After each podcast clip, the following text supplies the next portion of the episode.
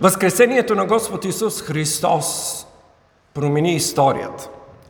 Бог създаде един нов народ. Местната църква. Църквата се състои от Христовите изкупени хора, от всеки народ, език и племе под небето.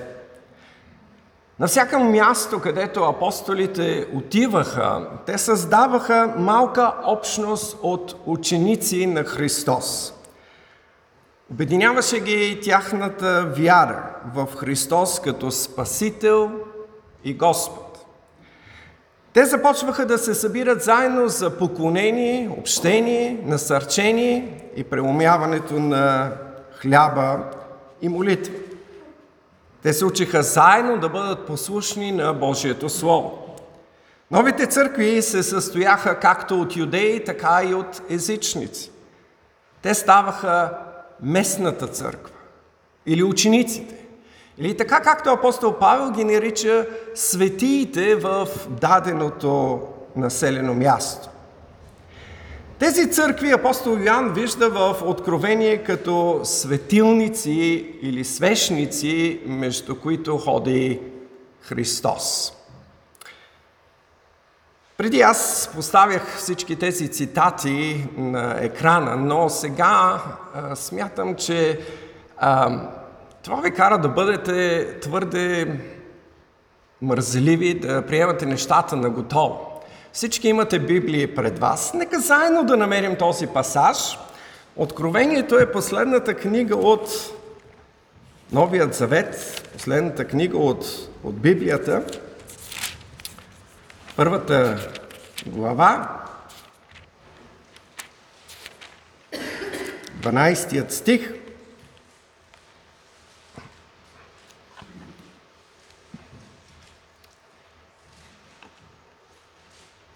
Иоанн пише така. И обърнах се да видя този, който ми проговори. И като се обърнах, видях седем златни светилника. И сред светилниците един, който като човешкия син, облечен в дълга дреха и препасан около гърдите с златен пояс.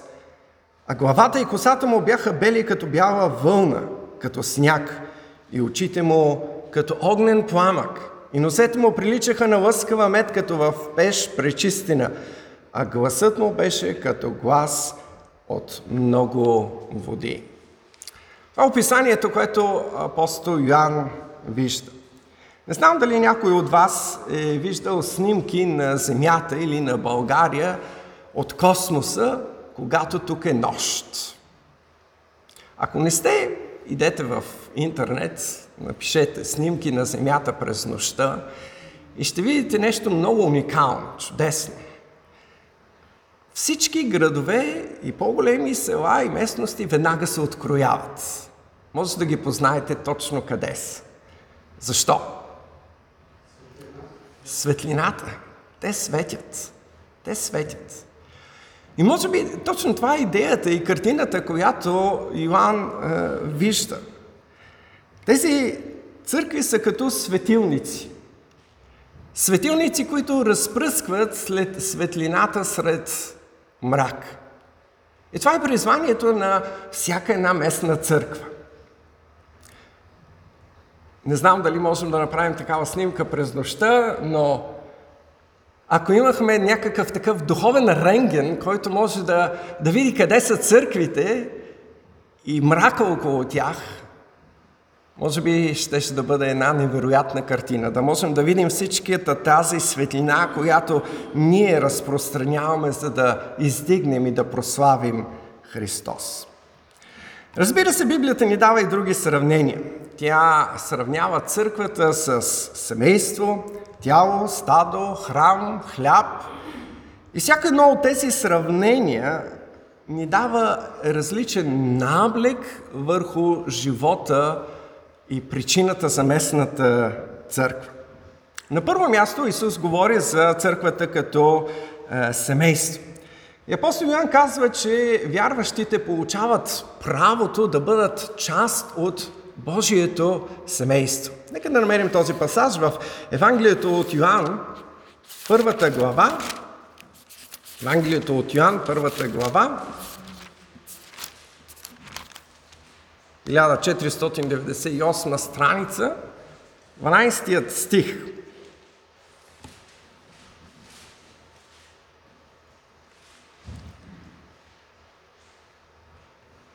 А на унези, които го приеха, даде право да станат Божии деца. Даде право да станат Божии чада. Тоест на тези, които вярват в Неговото име, които се родиха не от кръв, нито от плътска поход, нито от мъжка поход, но от Бога. Когато Бог новороди един човек, той му дава право да бъде част от Божието семейство. Той става Божие дете.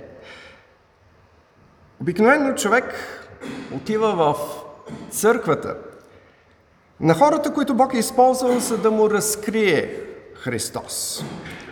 И това е една привилегия.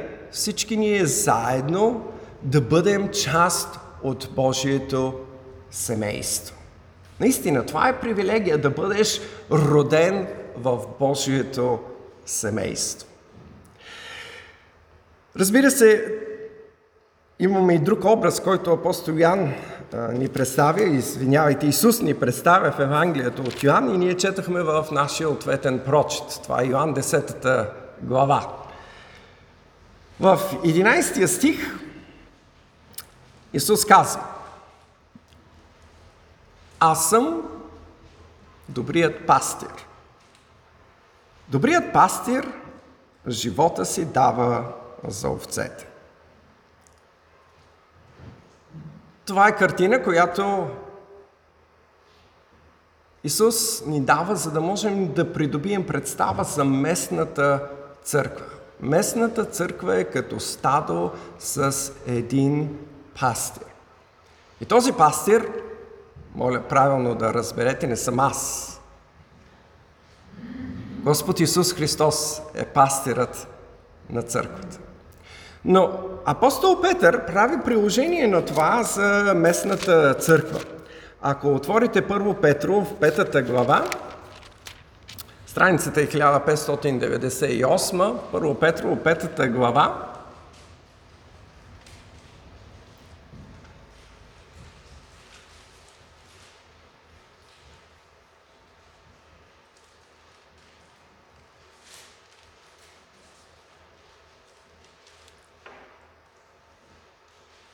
Апостолът пише, презвитерите, които са между вас, обещавам аз, който също съм презвитер и свидетел на Христовите страдания и съучастник в славата, която има да се яви.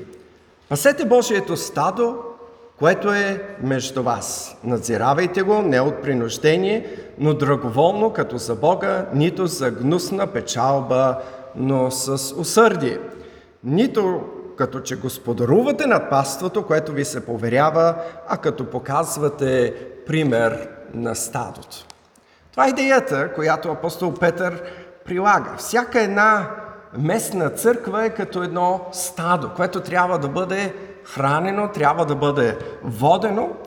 За тази цел апостол Павел пише, че Бог ни е дал специални хора, които да се грижат за църквата.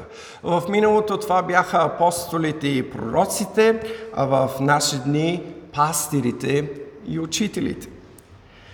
Апостол Павел, когато пише на Тит, му заявява много ясно, че той го е изпратил в Коринт с една много специална задача. И тази задача е да постави пастири на всяка една църква. Искам много правилно да, да разберете, ако в интернет се ровите, ще чуете най-различни тълкования, ще чуете за петкратно служение на, на базата на посланието към ефесяните, но никъде, никъде, никъде апостолите не поставиха нови апостоли или пророци. Навсякъде поставяха пастири или презвитери или епископи, Думи, които имат едно и също значение. Някой, който да води църквата като пастир. Първите две аналогии, които разгледахме, наблягат много силно на принадлежността. Ти или си част от дадено семейство, или не си. Семейството знае кои са членовете. Същото е и с стадото. Овчаря знае кои са неговите овце. Исус казва, че Той ги познава всичките по име. Той има грижата нито една от тях да не липсва. Бог е вложил тази нужда вътре в нас, да принадлежим, да имаме убежище. Затова и толкова много млади хора искат да бъдат прияти от своите връзници и са готови на всичко, само и само да бъдат част от групата. Принадлежността води след себе си и отговорности. Ти се обвързваш, когато принадлежиш към дадено семейство или към дадено стадо. Затова в връзката между мъжа и жената имаме обвързване. Това обвързване ние наричаме завет пред Бога или брак. Бракът е обвързване между мъжът и жената. И тази връзка дава сигурност. Дава сигурност на децата. За жалост днес много хора искат да имат привилегията да принадлежат, но не искат да се обвързват. Това обаче е невъзможно. Не е възможно да имаш принадлежност без обвързване. Тази истина се отнася и до местната църква. Каква привилегия е да принадлежиш към дадена църква и да я считаш със свое семейство? Повтарям, привилегия. Привилегия е да можеш да принадлежиш към дадена църква и да я считаш за свое семейство. Да, ако си част от дадена местна църква, ти се обвързваш с нея. Но това е привилегия. Ти принадлежиш, ти имаш семейство. Това са хората, с които заедно сте се отправили във вашият път към небето.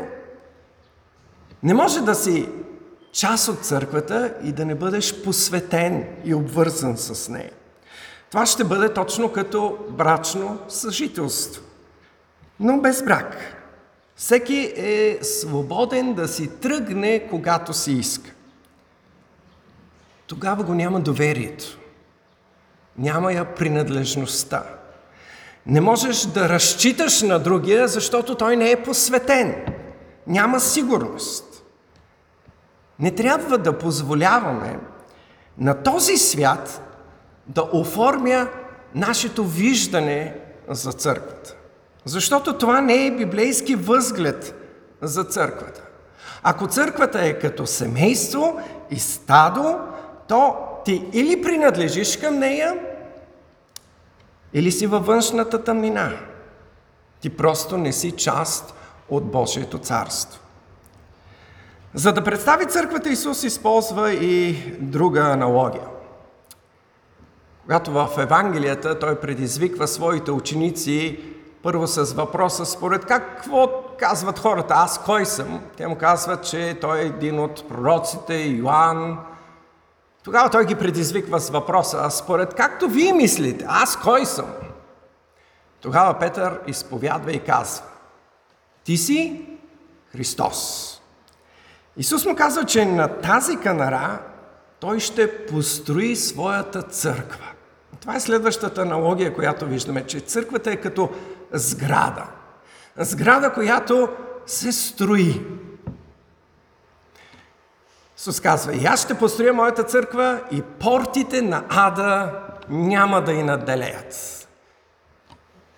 Здрава църква, стабилна църква, основана на канара. Портите на ада не могат да и наделеят.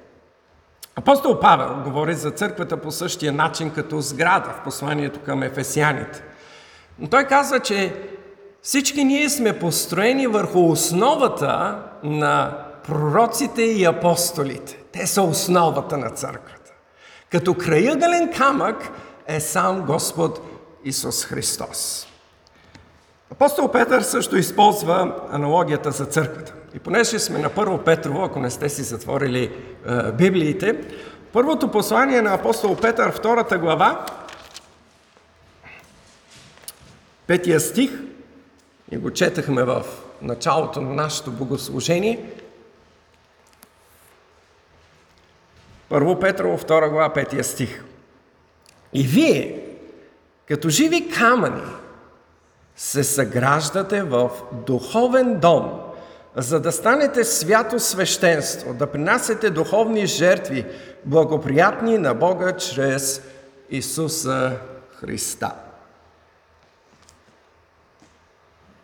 Виждате същата тази аналогия. Църквата е като сграда. Но Петър е прави едно много подробно е, обяснение. И това е, че ние се съграждаме за да бъдем каква сграда? Храм, духовен дом. Нещо специално. Не е обикновена сграда. Но това е място, където ние ще се покланяме на Бога. Ние ще принасяме духовни жертви, жертви на хвала. Аналогията на църквата с сграда ни напомня, че всяка една част от тази сграда е важна. Всеки един от нас е като жив камък, който се вгражда и трябва да стои на мястото си. Църквата е този жив организъм, не тези стени, но всички ние. Ние сме камъните, които съграждат този жив организъм. Именно заради това апостол Павел сравнява църквата с нашето тяло. И това е следващата аналогия, която ние виждаме за църквата. Апостол Павел сравнява църквата с тяло. В първото послание на апостол Павел към коринтияните, 12 глава, страницата 1650, нека да намерим и да прочетем този пасаж, 1 Коринтияни 12 глава, от 12 стих.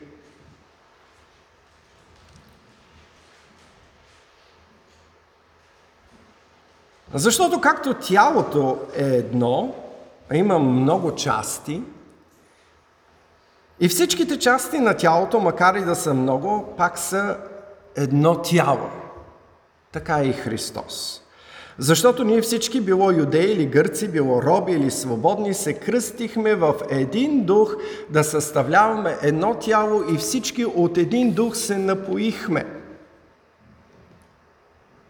Вижте колко ясно апостолът ни представя тази аналогия. Местната църква е тялото Христово в това населено място. Ние всички сме различни, но заедно съставляваме едно тяло, тялото Христо. Забелязахте ли какво ни свързва? Святия Дух. Свързва ни действието на Святия Дух. Ето сега разбирате ли защо е такава привилегия да можем да бъдем заедно като местна църква, защото ние преживяваме действието на Святия Дух, когато сме заедно между нас. Когато сме събрани, Святия Дух действа по невероятен начин, за да ни даде благодат, да изпълва сърцата ни, да променя умът ни. Нещо повече. Апостолът в следващите стихове ни казва, че Бог суверенно е поставил всяка една част на точно определено място. Бог суверенно е поставил. Той е поставил. Това не е избор, който аз или ти правим, но Бог го прави. Вижте какво казва. 18 стих. Но сега Бог е поставил частите, всяка една от тях в тялото, както му е било угодно. Не е както на мен ми се вижда добре, но така както Бог е определил. И това е огромна привилегия. Сам Бог е определил към кое тяло ти да принадлежиш. Той ти дава специална любов към тези хора и възможност да им служиш така, както никой друг не може да им служи. Каква чудесна привилегия е да бъдеш инструмент в Божията ръка, за да може да служиш на тялото Христово. Апостолът много внимателно ни представя единството и разнообразието в църквата. Ние сме различни, защото всеки един от нас е уникален като Божие творение. Но Бог ни е свързал заедно чрез действието на своя дух. Така както никой не е избрал своето семейство, в което да се роди, така и никой от нас не избира мястото, което да заеме в църквата. Бог суверенно разпределя на всеки своето място. Важното е да осъзнаем, че това е привилегия и да вземем мястото. Иначе организмът не е цял. Църквата не може да функционира. Един много важен аспект от сравнението на църквата с тяло и сграда е значимостта на всяка част. Можете ли да си представите сграда, на която и липсва покривът? Или колоните? Или прозорците?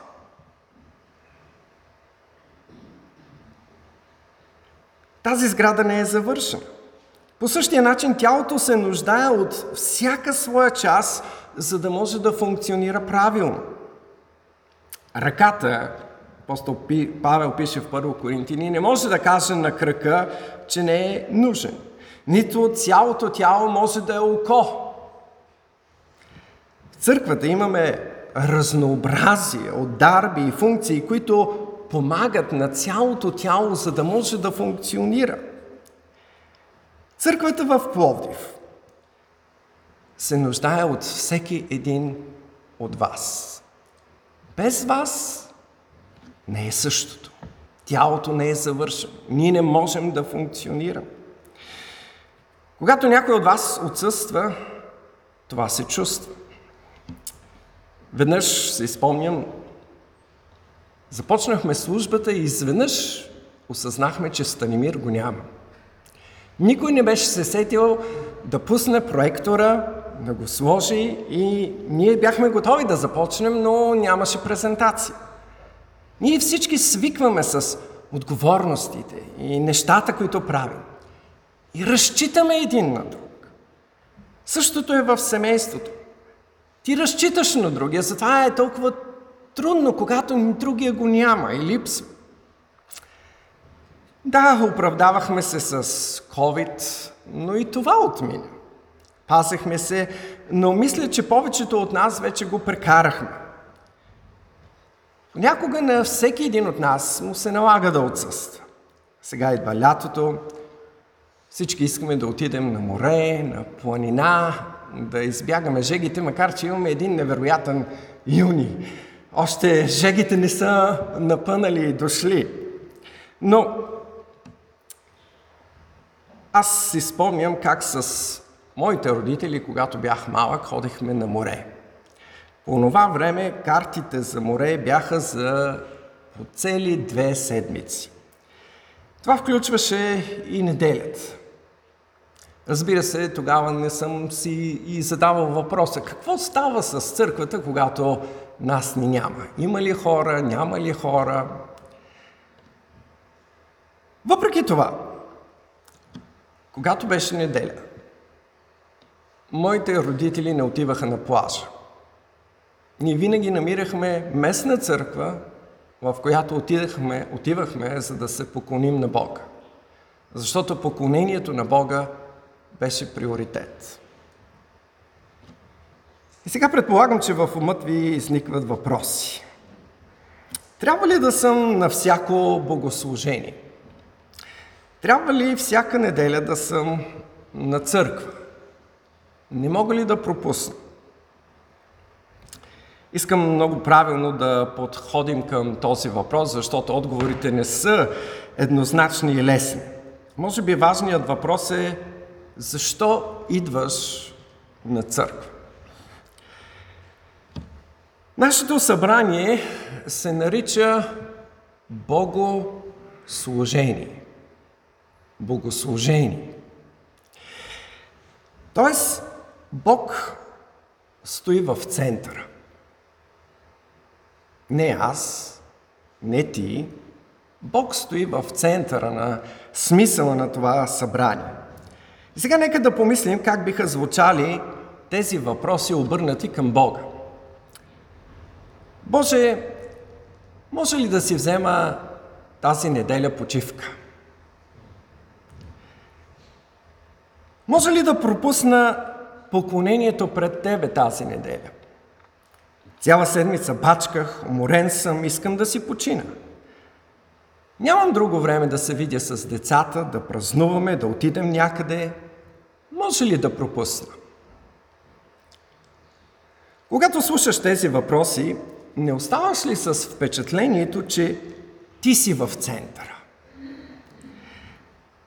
Не звучи и така, както Бред ни учеше миналата неделя, че ние, за да бъдем ученици на Христос, трябва да пресметнем цената и втората стъпка каква беше? Спомняте ли си? Да умрем.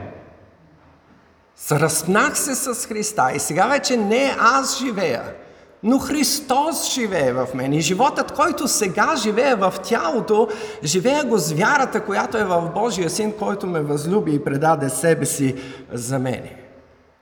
Но изглежда, че ти си много жив. И хич не си се сръстнал с Христос. Даже имаш претенции. Добре, че Бог не си взима почивка от нас. Нека да поставим нещата в богослужението в правилна перспектива. На първо място, Бог е Творец и Изкупител. И на тази база всичко му принадлежи. Той е пълноправният господар над всичко. Това включва и теб. Така ни е представен Господ Исус в книгата Откровение. Няма да търсим този пасаж, 19 глава, 16 стих, но там Той е Господ на господарите и цар на царете. И това ние никога не трябва да го забравяме. Преди да се възнесе, Исус каза на своите ученици, даде ми се всяка власт на небето и на земята. И, ние, и той очаква ние днес имаме правилно отношение към него. Той е Бог, Господар, Цар, Владетел, Съдия. В това си качество той има правото да определя реалността и да определя твоят живот. Бог очаква да му посветиш живота си да му, като му се покланяш на един, като на единственият Бог в твоя живот. С цялото си сърце, с цялата си душа и с всичкия си ум. А не да тичаш при Него, когато дойдат проблемите. Искам да ви заведа в Стария Завет, книгата на пророк Малахи. За да може да видите че нещата, които си говорим, не, не, не са нещо ново. Книгата на пророк Малахи е последната книга в Стария Съвет, страницата е 1356.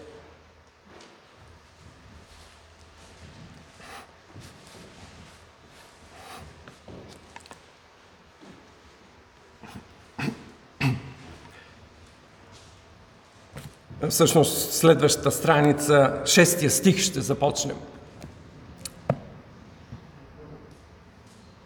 Малахия първата глава, шестия стих. Син почита баща си и слуга господаря си. Ако съм аз баща, къде е почита към мене? И ако съм господар, къде е страхът от мене, казва Господ на силите на вас, свещеници, които презирате името ми. Някой може да каже, а, ама това се отнася за свещениците в Стария Завет. Ей, чакайте малко. Само преди две недели ние говорихме за светиите в Новия Завет. Ние четахме още на това богослужение апостол Петър, пър, а, втората глава, петия стих. Вие се съграждате като духовен дом, за да бъдете какво? Свято свещенство. А, значи този пасаж се отнася директно за, за нас. Ние сме тези свещеници, към които Бог говори. Но вие казвате, с какво показахме презрение към името ти? Принасяте осквернен хляб на алтарата. Но вие казвате, с какво те осквернихме? С това, че казвате, трапезата Господня е за презрение. И когато принесете сляпо животно за жертва, не било лошо. Или когато принесете куцо или болно, не било лошо. Чуйте тези думи. Пренеси го сега на началника си. Ще бъде ли благоразположен към тебе?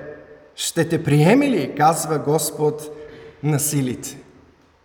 Това са все въпроси, които можем да приложим за себе си. Като идваме да се покланяме, осъзнаваме ли пред кого всъщност идваме да се поклоним? Сравненията са с земните началници. Ние идваме пред кого? Смъщият Бог, царят на царете, Господ на господарите, който в миг на око може да те, грубо казвам, смачка. Какво е твоят живот? Какво си ти? Прашинка във времето и пространството. Имаш ли арогантността да дойдеш и да смяташ, че хвърляш прах в очите на Бога? Как му се покланяш?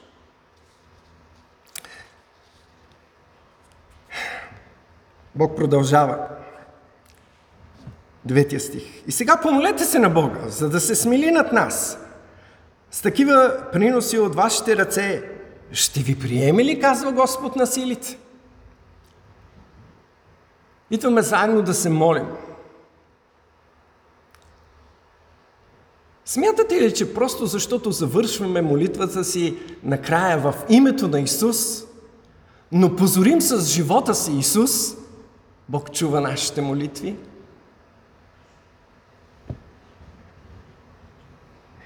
Затова взима крути мерки. Десетия стих. Дано някой от вас би затворил вратата на храма, за да не палите огън на ултара ми на празно. Аз не благоволя към вас, казва Господ на силите. Нито ще приема принос от ръката ми. Защото от изгрева на слънцето до залеза ми, името ми ще бъде велико сред народите. И на всяко място ще се принася на името ми тамян и чист принос.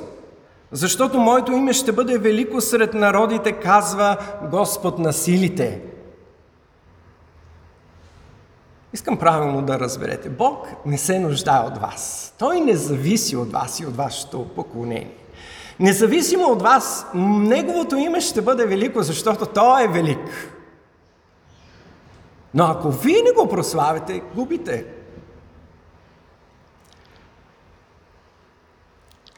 Продължава. Но вие го осквернявате, като казвате, трапезата до Господня е скверна и плодът от нея, ястието от нея е за презрение. Казвате още, каква тегу, тегуба е тя. В другия превод казва, каква досада е тя. И това е въпрос, който искам да си зададем. Досадно ли ви? Досадно ли ви е, когато идвате на църква? А, пак този стар хим. Иван, откъде го намери?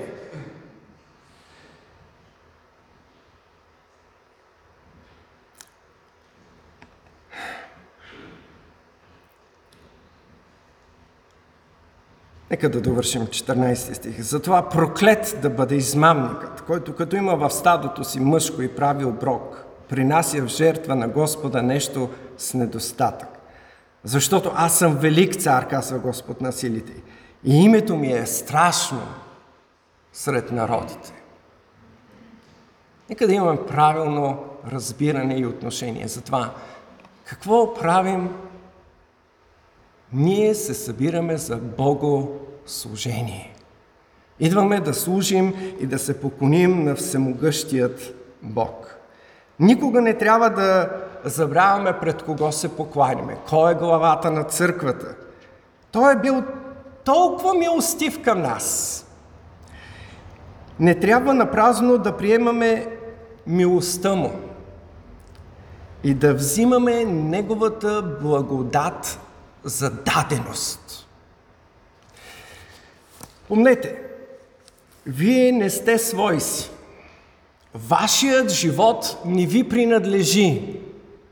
Апостол Павел каза, защото сте били с цена купени и вие не сте своите си, но вашето тяло дори е храм на Святия Дух. Искам сега да ви заведа почти накрая, предпоследната книга е посланието към евреите, 10 глава, страницата 1733 29 стих.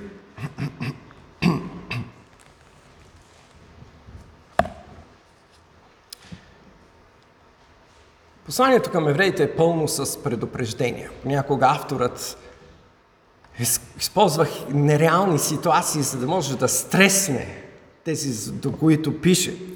Но това са истини, които са толкова важни и ние не трябва да ги пропускаме. 29 стих на 10 глава каза Тогава, колко по-тежко наказание мислите ще заслужи онзи, който е потъпкал Божият син и е щел за просто нещо кръвта на завета, с която е осветен и е оскърбил духа на благодата. Твоето поклонение, твоето отношение към Бога има значение. Как идваш? С какво отношение идваш, за да се поклониш? Има огромно значение. Не можеш да пренебрегнеш всемогъщия свят Бог. Живота с Исус е привилегия която не можем да взимаме за даденост. Да си част от семейството, стадото, тялото, хляба, нивата, храма или църквата е огромна отговорност. Нека подходим с огромно смирение и съзнание, че идваме на поклонение пред всемогъщият Бог. Всеки вярваше е призван от Бога да се присъедини към събрание от вярващи, където да се покланя и служи, да показва християнска любов, да се учи, да върши добри дела, да подкрепя с десятъци и дарения служението и дейността на своята църква. Да си част от църквата, да си част от Божието семейство, Божието стадо. Е огромна привилегия. Каква привилегия е да си част от Божиите деца? Нека да се помолим.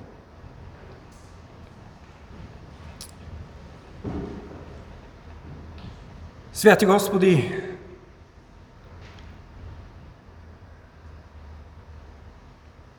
наистина ние се борим в себе си. Осъзнаваме, че нашето тяло и греха вътре в нас иска да живеем старият си живот. Моля те, Боже, изпълни ни с духът духът си, помогни ни да да приемем думите, които отправяш към нас. Не защото са изговорени от немощни уста, не защото някой може би има нещо против нас. Боже, Ти виждаш, Ти знаеш. Изпитай сърцата ни. Така се моли псалмопевеца. Познай мислите. И вижда ли има в нас оскърбителен път и води ни по вечният Помогни ни да бъдем истински поклонници, които с дух и истина ти се кланят. Амин.